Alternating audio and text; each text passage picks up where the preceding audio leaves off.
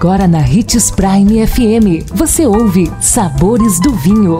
Todas as notícias e informações para quem ama o mundo do vinho. Apresentado por Sabores do Sul, Adega e Empórium, Sabores do Vinho.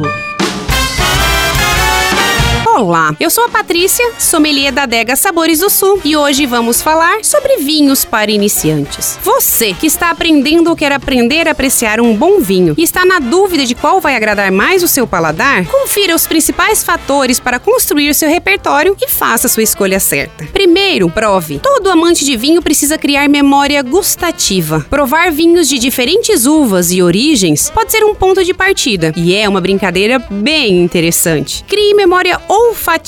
Essa é uma habilidade essencial para um bom entendedor de vinhos. É conseguir decifrar aromas. Parece difícil no começo, mas pode ter certeza que com o treino, a análise fica mais fácil e divertida. Experimente passear em hortifrutis, floriculturas, jardins, conhecer especiarias e comece a memorizar os aromas sutis de cada elemento. Esse processo facilita na análise dos aromas dos vinhos provados. Busque degustações guiadas. Participar de grupos de degustações e confrarias é um passo importante para criar o próprio repertório. Cursos de degustação e degustações guiadas são excelentes para quem é iniciante e está buscando aprimorar os seus conhecimentos e habilidades. Ficou com alguma dúvida sobre vinhos? Deixe seu comentário em nossas redes sociais. Iremos lhe responder com muita alegria. Procure por @hitsprime87 ou @adega Sabores do Sul. Deguste com moderação e, se beber, não dirija.